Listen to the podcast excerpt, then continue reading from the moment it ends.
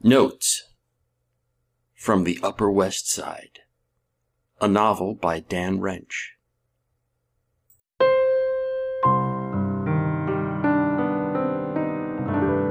Chapter 16 No More Wheaty Charms. I look back on that day now and it was a great day. It was the start of something big that I screwed up weeks later because I trusted Parp and he sabotaged me. Uh, I don't know. Maybe I fucked it up all by myself. Maybe I'm. No, it was Parp. You'll see. Sabotaging me, selling me out, sinking my hopes, stabbing me in the back. These are all hobbies of Parp's. More than hobbies. Avocations. Yeah, yeah, you're thinking. The people in your life have nothing better to do, I'm sure.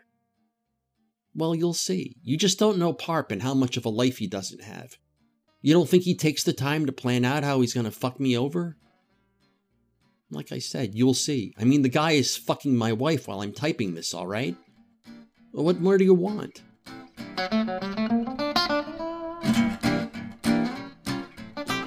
So, right now, my life eats monkey balls. I started coughing today, an old man smoker's hack that started me obsessing on the odds I'll get cancer.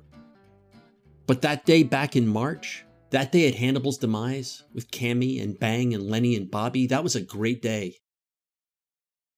Jessica says one of the reasons I have so many lousy days is I expect each day to be lousy. Why not try this? She said about a year, maybe two years ago.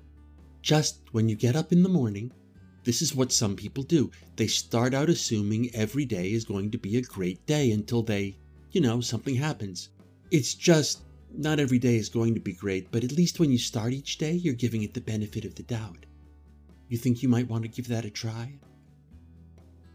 Sounds great, doesn't it? I tried it for a few days, and yeah, it kind of worked.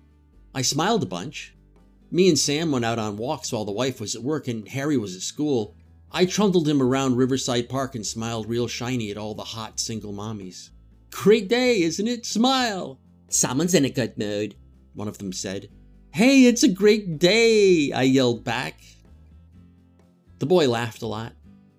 That was great. I think I mentioned we're pals. When the three of us are out, that's the man squad. When two of us are out, that's the man quorum. I even invented a new breakfast for the squad Wheaty Charms. See, mommy doesn't want them eating Lucky Charms, so I invented Wheaties with a Lucky Charms frosting, you know? I'm the good guy.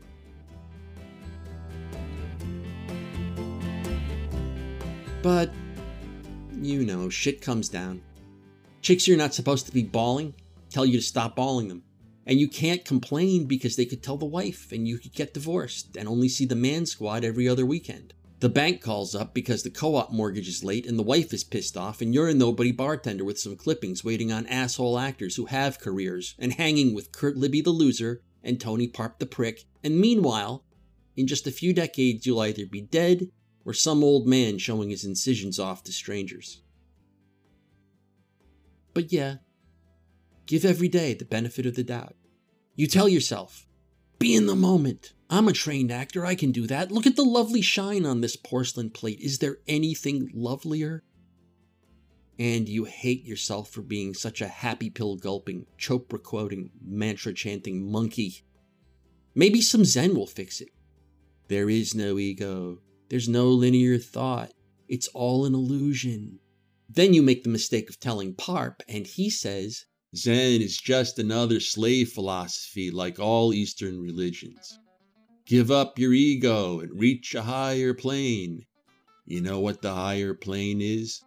It's where you're finally content to sit on your knees and never look up unless it's to kiss the tax collector's ass. And if you ask why, hey, that makes you a linear thinking ego haver. You don't want to be one of those, do you? No? Then pucker up and no questions.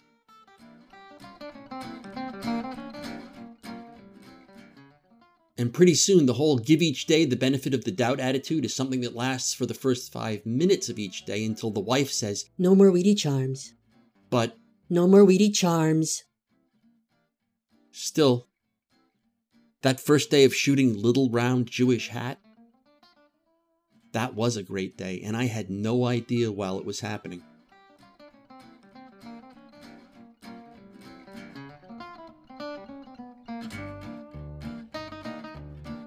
Notes from the Upper West Side, copyright 2013 to 2015 by Dan Wrench. Notes from the Upper West Side is a work of fiction. The people depicted in this work do not exist.